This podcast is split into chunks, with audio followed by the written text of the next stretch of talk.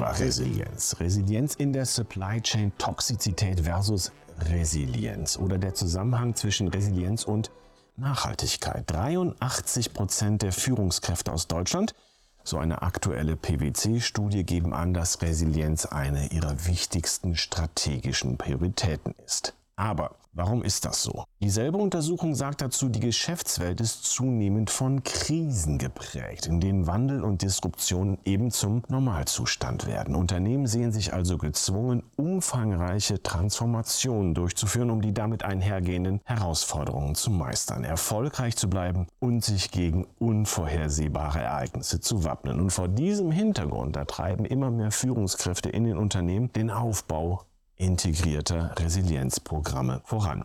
Wie aber, liebe Zuhörerinnen und Zuhörer, erschafft man denn ein resilientes, widerstandsfähiges Unternehmen? Was gehört überhaupt dazu?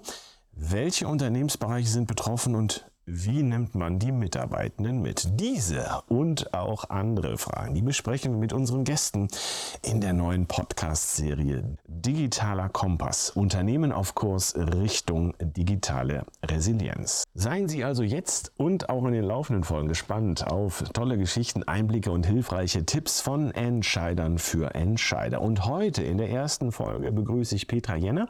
Petra ist Senior Vice President und General Manager für Europa, den Nahen Osten Osten und Afrika bei Splunk. Hallo Petra. Ja, hallo.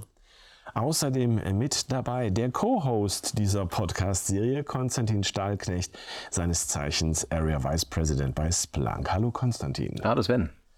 Petra, im äh, Vorwege dieser Sendung habe ich mit Kollegen zusammengesessen und über schöne Projekte erzählen wir dann immer alles aus der IT. Kollegen und kennt das ja, in der IT sieht man sich immer viermal, dann entstehen auch Freundschaften.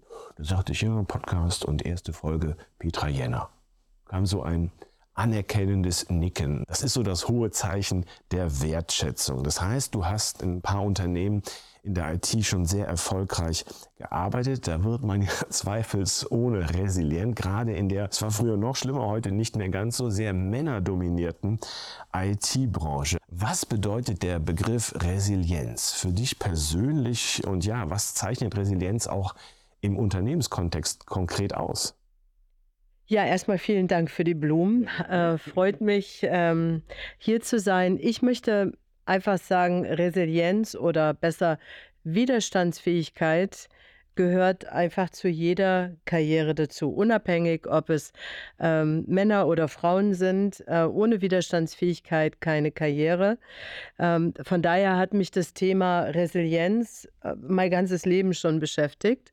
Umso passender, dass gerade jetzt im Zeichen der makroökonomischen Herausforderungen, die sich da abzeichnen, das Thema Resilienz, im Besonderen digitale Resilienz, ähm, immer mehr auf die Bühne gebracht wird und immer mehr diskutiert wird.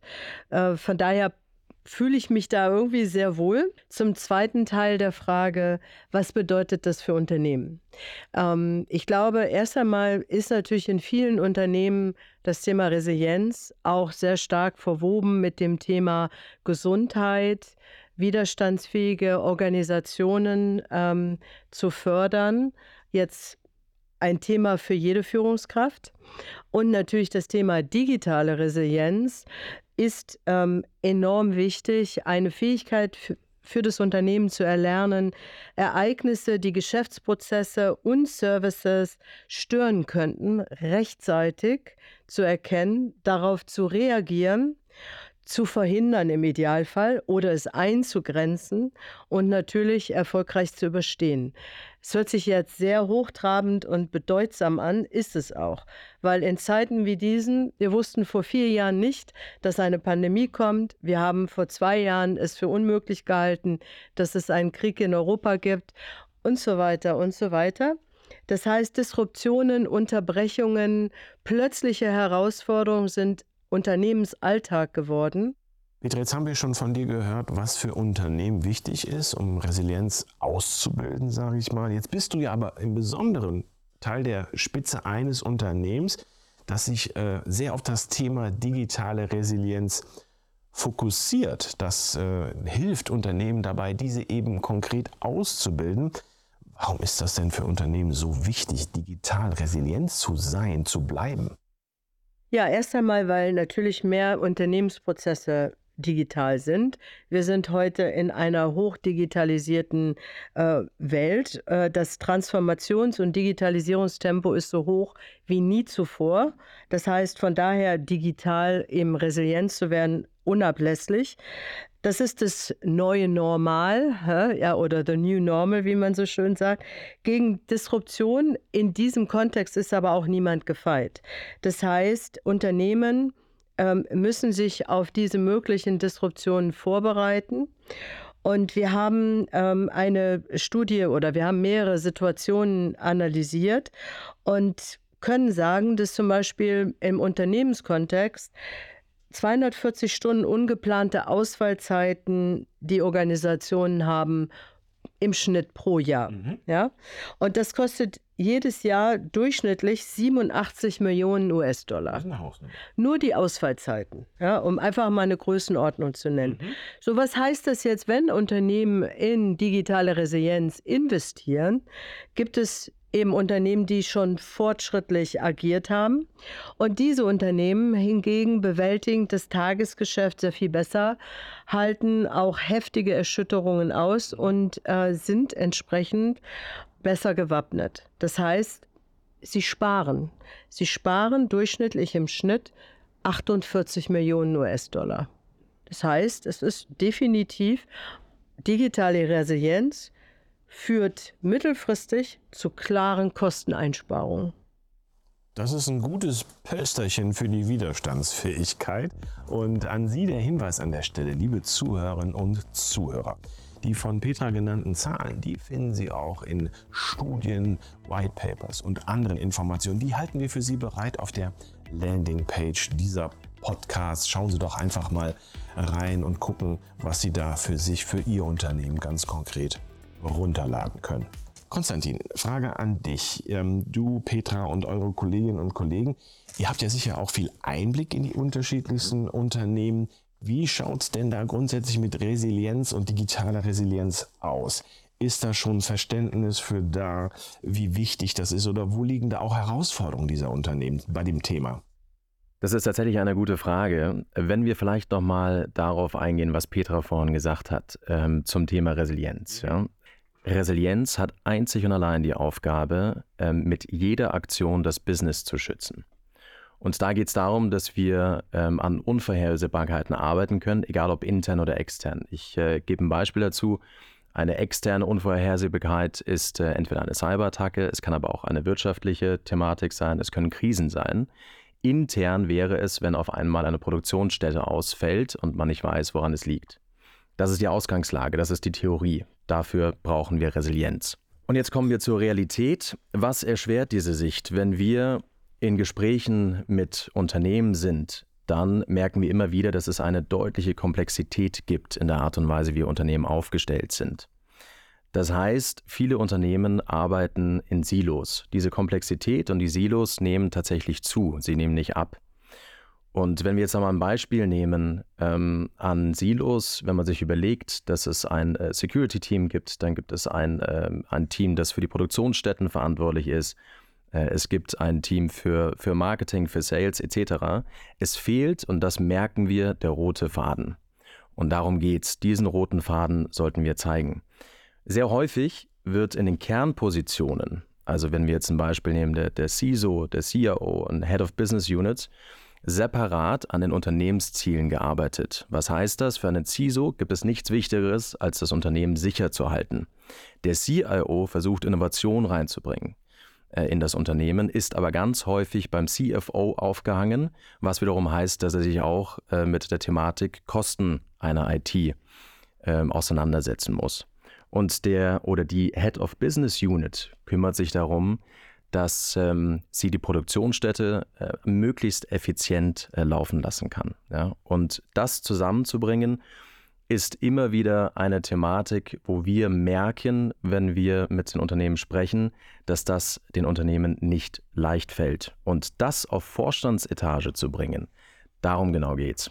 So, wenn du sagst, roter Faden, den Weg zu finden, dann seid ihr so eine Art äh, Pfadfinder, könnte man sagen, oder besser ausgedrückt, Expeditionsleiter, Expeditionsleiter in die digitale Resilienz, Petra, ist das so? Um digital resilient zu werden, muss man eine Reise beschreiten. Ne? Das geht gar nicht anders. Man startet halt irgendwo und das Endziel ist auch noch nicht ganz klar. Ähm, was wichtig ist, ähm, es ist, wie Konstantin eben sagte, ein Thema, was auf Vorstands- oder Geschäftsführungsebene sehr wohl diskutiert wird und auch Teil der ganzen Compliance-Vorschriften ist. Also für die Unternehmens Entscheider ist es enorm wichtig, sicherzustellen, dass das Unternehmen auch im Schaden oder im, im Falle einer Attacke oder bei sonstigen Disruptionen für die Zukunft gut aufgestellt ist. Das ist einfach eine Verpflichtung der Vorstands- oder der Geschäftsführungsebene. Und ähm, das ist also kein Zweck zum Selbstzweck, sondern re digitale Resilienz ist ein Muss und wird auch von Aufsichtsräten äh, sehr stark eingefordert. Das heißt, das Thema ist schon längst auf den Etagen, sodass halt der Druck auch auf den jeweiligen Entscheidern äh, stärker lastet und stärker fußt. Das ist der, das klassische Beispiel der Autoversicherung, wenn man einen Auffahrunfall hat. Das ist heute, glaube ich, wenn glücklicherweise niemand was passiert, so allgegenwärtig, da muss man sich halt vor schützen. Muss Airbags haben und man muss da auch zusammenarbeiten. Aber mal eine Reise zu unternehmen, also klassisch den roten Faden zu spinnen, alle mitzunehmen, das habe ich verstanden. Dann gehen wir mal aktuell in die mehr als Reiseplanung, sondern begleiten mal ein paar Unternehmen auf ihrer sozusagen digitalen Resilienzkreuzfahrt. Konstantin, ihr habt auch Beispiele mitgebracht von Unternehmen, die sich auf diese positive Reise zur Resilienz schon aufgemacht haben. Ja, genau. Wenn wir das Thema äh, nehmen, Peter, was du gesagt hast, äh, Regulatorik, das ist äh, wichtig jetzt in wirklich allen äh, Industrien, aber allen voran im äh, Finanzsektor. Und wenn wir uns da einmal die DKB anschauen, DKB nutzt eine Security-Umgebung, die es ihnen ermöglicht, eine 360-Grad-Sicht äh, zu haben auf alle ihre sicherheitsrelevanten Systeme. Und damit können sie eben auch alle re regulatorischen Anforderungen in einem, wie gesagt, hochregulierten Finanzsektor erfüllen. Äh, was resultiert daraus? Sie haben eine Möglichkeit, 90 Prozent schneller in der Bedrohungserkennung und in der Untersuchung und damit Lösung ähm, zu, äh, zu sein. Du hast es angesprochen, Regulatorik, Security. Ich habe mit dem CISO gesprochen vor einigen Monaten. Der sagte, wenn Sie bis jetzt ab und zu schlecht geschlafen haben, NES 2 oder NICE 2 oder wie man es immer nennen mag, dann kriegen Sie Albträume die nächsten Monate. Und der meinte, ja, äh, man muss äh, wirklich was tun. Petra, ein anderes Beispiel, äh, Autobauer BMW, die sind auch ähm, auf dem Weg zur Resilienz und da ganz gut unterwegs, ne? Ja, ich glaube, ähm, äh, sehr fortschrittlich auch von dem, was, was wir so beurteilen können. Ganz deutlich ist, dass Unternehmen wie BMW haben eine hochkomplexe IT-Infrastruktur. Und da ist es sehr, sehr vonnöten, diese auch regelmäßig zu monitoren, wo mögliche System Ausfälle sind, ob Webseiten besuchbar sind oder nicht. Ich gebe einfach mal ein ganz kleines Beispiel. Zum Beispiel in 60 Sekunden, das hat uns BMW selber gesagt, haben sie 8000 Website-Besucher und ähm, 120 Abfragen äh, von Autoschlüsseln und 1500 Teile äh, hergestelltes Pressgut mhm. und 8000 Lieferantenabrufe. Dazu haben sie über eine Million Verteidigungen gegen Website-Angriffe. Das ist der Alltag in 60 Sekunden bei BMW. So, das heißt auch, dass die Zahlen zeigen, ohne Monitoring, also ohne Überwachung, ohne Überwachung äh, in Echtzeit, ist es für BMW nahezu unmöglich, einen durchgängig funktionierenden Betrieb seiner hochkomplexen Infrastruktur zu gewährleisten. Mhm, das ja. ist äh also durchgängige Widerstandsfähigkeit immer zu leisten. 24-7 ist das Thema. So, dann verlassen wir mal die schicken Fahrzeuge und begeben uns in die Sport- und ähm, Modewelt. Du hast noch ein Beispiel mitgebracht von einem Unternehmen, das ähm, ebenfalls da auf dem Weg zur Resilienz ist. Genau, wir haben gerade über den Finanzsektor gesprochen, wir haben über äh, die Automobilbranche gesprochen. Wenn wir jetzt mal Richtung Consumer gehen, wenn wir das Beispiel Puma nehmen, was bei Puma exorbitant wichtig ist, ist, dass sie eine nahtlose Kundenerfahrung ermöglichen. Das heißt, wenn du als, äh, als Kunde äh, bei Puma einkaufen möchtest, ähm, äh, online auf der Webseite, dann muss das fließend funktionieren, dann dürfen da keine Störfaktoren sein. Und äh, was wir ähm, gemerkt haben, ist, dass sie in der Vergangenheit immer wieder, und das haben viele Unternehmen, Störfaktoren hatten bei dieser äh, Kundenerfahrung. Das heißt, wenn jetzt, wenn ein Kunde einkaufen wollte, bis hin zum Warenkorb, bis zu einem erfolgreichen Abschluss, ähm, gibt es immer wieder Störfaktoren. Diese herauszufinden und zu lösen und äh, vielleicht sogar sich ähm, eine digitale Resilienz aufzubauen, dass sowas überhaupt erst gar nicht passiert äh, das war die Transformation bei Puma. Das heißt, das Ergebnis war jetzt, dass sie sich dadurch, dass sie jetzt eine äh, Gesamtlösung haben und eine 360-Grad-Sicht ähm, auch hier bei Puma haben, pro Stunde zusätzlichen Umsatz 10.000 Dollar mehr haben. Das ist eine Hausnummer. Absolut. Dann, äh, Konstantin, gib mir doch mal bitte ein Beispiel. Ich bin jetzt auf puma.de, will mir diese neuen, ich stehe total auf diese Retro-Schuhe, ähm, ich suche mir da ein paar aus und ja, wie wird dann meine Widerstandsfähigkeit auf die Probe gestellt in dem Fall? Was passiert da? Also wenn du jetzt zum Beispiel auf die Seite gehst und äh, du sagst, du kaufst ja einen dieser sehr, wieder, wieder sehr trendigen äh, Retro-Schuhe, dann ähm, schaust du erstmal, was es als Angebot gibt. Ähm, dann irgendwann machst du eine Entscheidung und dann gehst du, ähm, gibst du diese Schuhe dann Richtung äh, Warenkorb und dann gehst du Richtung Zahlung. Und, äh, und diese äh, Kundenerfahrung sollte nahtlos sein. Jetzt ist es aber so, wenn du das auswählst ähm, und es dann irgendwie heißt, die Webseite konnte gerade nicht geladen werden oder beim äh, Warenkorbabschluss ähm, war es dir nicht möglich, eine Zahlmethode auszuwählen ähm, und äh, du hast da Probleme, dann machst du das vielleicht einmal mit, ja. aber ein zweites Mal ähm, legst du das dann beiseite. Wir nennen das dann Warenkorbabbrüche und das ist ein ganz, ganz großer Teil äh, in der Thematik äh, Umsatz ähm, bei einer Puma. Das heißt, diese Problemerkennung, die hat in der Vergangenheit äh, Stunden gedauert. Ja. Jetzt, äh, dadurch, dass sie äh, sich diesem Thema angenommen haben, dauert das nicht mehr Stunden, sondern Minuten. Und damit äh, generieren sie jetzt über 10.000 äh, äh, Dollar mehr Umsatz pro Stunde. Okay. Es gibt ja diesen Schuh, die Meile, hervorragend aus den 70er Jahren. Da bin ich ja direkt dabei. Und dann gibt es noch so ein paar Handballschuhe. Das machen wir mal außerhalb des Podcasts. Vielleicht kannst du in Herzogenaurach ein gutes Wort für mich einlegen, dass sie den nochmal auflegen, diesen Schuh. So von Kunde zu Puma.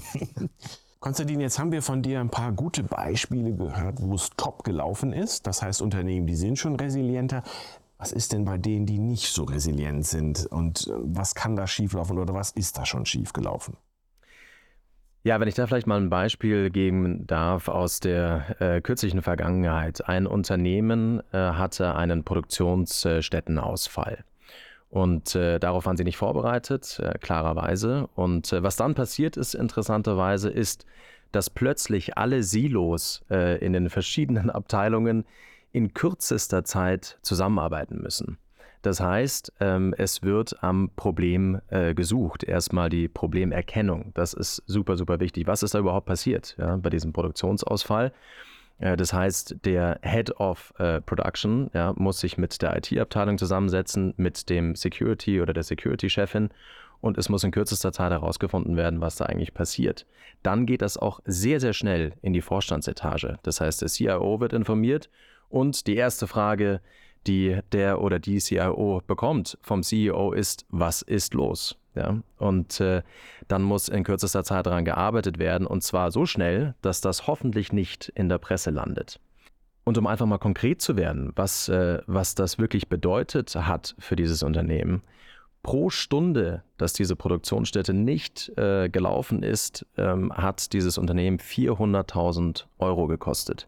Das ist ein Umsatz, den das Unternehmen nicht wieder zurückbekommt. Und da eine Lösung zu finden, das ist genau das, äh, was wir sehen in der Realität. Das ist reaktive Bearbeitung äh, des Themas. Wenn wir uns jetzt überlegen, wie wir sowas äh, in Zukunft besser machen können, das wäre sich proaktiv darauf vorzubereiten, dass so etwas passieren kann und passieren wird. Wenn ihr denn, ihr beide als äh, Expeditionsleiter, als Freunde des roten Fadens, Unternehmen und Organisationen auf ihrer Resilienzreise unterstützt. Ein guter Reiseleiter oder eine gute Reiseleiterin haben auch Erfahrung, sind schon viel rumgekommen in der Welt. Sprecht ihr auch aus Erfahrung, oder?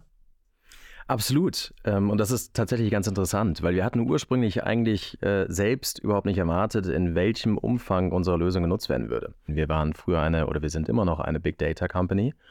Und äh, es war auch für uns interessant zu sehen, dass wir dann äh, Leader in verschiedenen Disziplinen wurden, eben aufgrund der Tatsache, dass, dieser, dass diese Nachfrage so hoch ist zum Thema digitale Resilienz.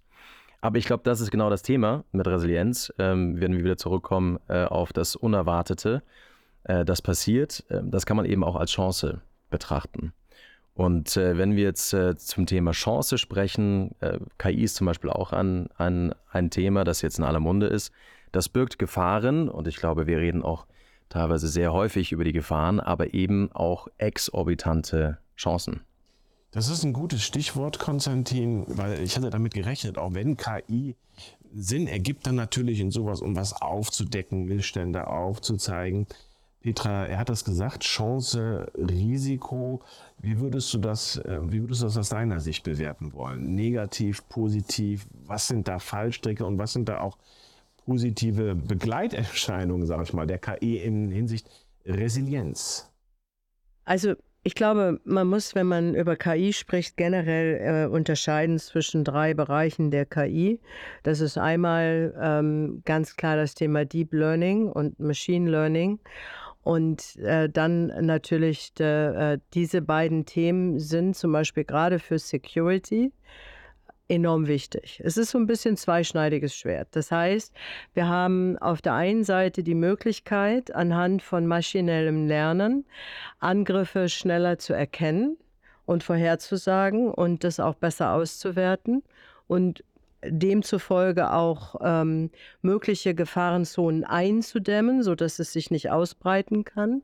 Auf der anderen Seite ist es natürlich so, dass auch diese Intelligenz äh, auf Seiten der Hacker genutzt werden kann. Ja, das ist halt dieses zweischneidige Schwert. Ähm, das heißt, wir erwarten jetzt nicht, dass die Attacken sich grundlegend verändern. Sie werden sich intensivieren, sie werden vielleicht schneller und als Attacke auch noch besser verpackt werden. Ähm, aber ansonsten, glaube ich, ist, ist mit der künstlichen Intelligenz, wenn es jetzt um das Thema IT-Security geht, äh, sicherlich auch viele Vorteile verbunden. Mhm. Zeit ist Geld, das habe ich eben schon gelernt und Ausfall auch, damit ich als Kunde nicht die Nerven verliere. Und natürlich an dieser Stelle nochmal der Hinweis, liebe Zuhörerinnen und Zuhörer, all die Fälle, über die Konstantin und Petra hier sprechen, die finden Sie natürlich auch auf der Landingpage. Und dann können Sie das alles nochmal nachlesen, auch schwarz auf weiß. Konstantin, fallen dir auch weitere Bereiche ein, wo du sagst, KI ist da eine enorme Chance im Zusammenhang der digitalen Resilienz? Absolut. Also ich glaube, wenn wir uns anschauen, es gibt drei große Herausforderungen. Nummer eins, äh, Unternehmen befinden sich immer mehr in hybriden Multicloud-Umgebungen äh, und das macht Dinge komplexer, nicht einfacher.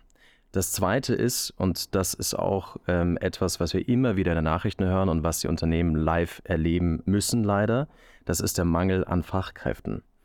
Und Nummer drei ist die Herausforderung, dass wir sehr strenge Vorgaben haben und Gesetze zum Thema Datenschutz und Cybersicherheit. Und hier äh, aus meiner Sicht ist es eben entscheidend, dass wir mit Hilfe von KI die Fehlersuche und, und idealerweise die Fehlervermeidung betreiben können. Und ich glaube, da kann KI definitiv helfen. Wenn wir eben vor allem auf die Thematik Fachkräftemangel schauen, könnte KI ein Riesenpotenzial sein. Absolut, da stimme ich dir zu. Petra. Das ganze Thema KI, äh, Gener Generative AI, ja, ganz besonder, im Besonderen, wird ja als ganz große CEO ähm, Priorität äh, benannt. Warum?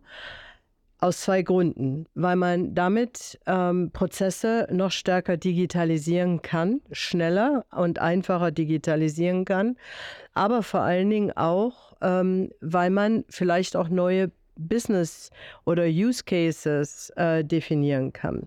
Das heißt, daraus äh, entstehen natürlich wieder mehr Digitalisierung. Das heißt, es wird wieder bedeutsamer sein, die gesamte Infrastruktur, wie Konstantin es eben gesagt hat, auch zu schützen.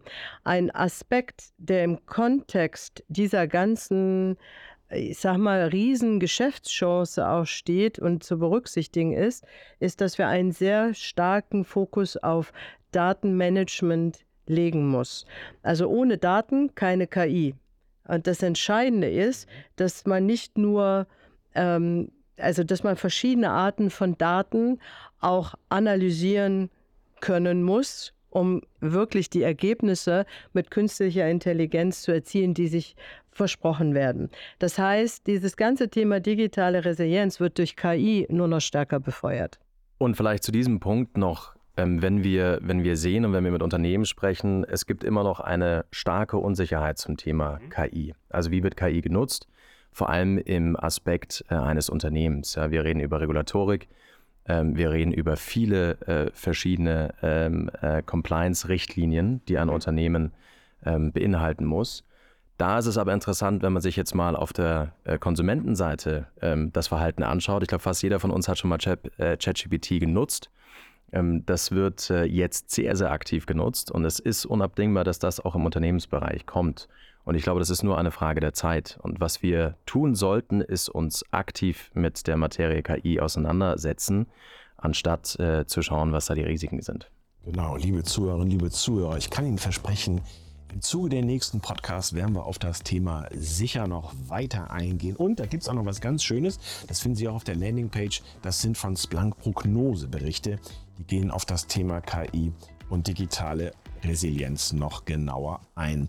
Resilienz ist alles andere als ein Buzzword, ist ein ganz wichtiges Thema dieses und die kommenden Jahre. Was sind so deine drei To-Dos? Womit fängt man an? Was würdest du für konkrete Ratschläge geben, was jetzt zu tun ist? Also ich würde sagen, das Erste ist schon einmal das Verständnis äh, zu erwerben, wie wichtig es ist, und dann äh, aktiv zu werden, statt zu reagieren. Das ist schon mal das, das Allerwichtigste. Das Zweite ist auch ähm, wirklich innerhalb des Unternehmens dafür zu sorgen, dass diese Silos äh, aufgelöst werden oder zumindest sich reduzieren und äh, die Teams wirklich teamübergreifend arbeiten, um eben dieses Thema digitale Resilienz äh, zu ermöglichen. Und im Idealfall Komplexität aus der gesamten IT-Systemlandschaft, aus Hunderten von Applikationen herauszunehmen, einfach die gesamte IT-Landschaft wirklich auf das Notwendige zu reduzieren um es einfach auch besser steuer- und äh, verwaltbar zu machen. Konstantin, last but not least, resilient werden und bleiben. Was haben Unternehmen aus deiner Sicht jetzt zu tun? Also ich glaube, in Zukunft werden nur widerstandsfähige Unternehmen weiterkommen und darum geht es. Und da äh, zusammen mit, äh, mit einer äh, Reisebegleitung das Thema anzugehen, glaube ich, ist äh, tatsächlich äh, eine absolute Notwendigkeit heutzutage. Ja, liebe Expeditionsleiterin Petra, lieber Co-Host Konstantin, herzlichen Dank für euren Besuch hier im Studio. Ihnen, liebe Zuhörerinnen und Zuhörer, herzlichen Dank für Ihr Interesse an unserem ersten Podcast zur Resilienz und zur digitalen Resilienz. Wie gesagt, schauen Sie mal auf die Landingpage, da finden Sie Anwendungsbeispiele, da gibt es Studien zur Resilienz und ganz wichtig, da finden Sie auch eine Kontaktmöglichkeit Sagen Sie uns mal bitte, was interessiert Sie denn ganz konkret zum Thema Resilienz? Wen möchten Sie mal hören? Welche Themen interessieren Sie? Sagen Sie uns bitte gerne jederzeit Ihre Meinung und bleiben Sie uns gewogen.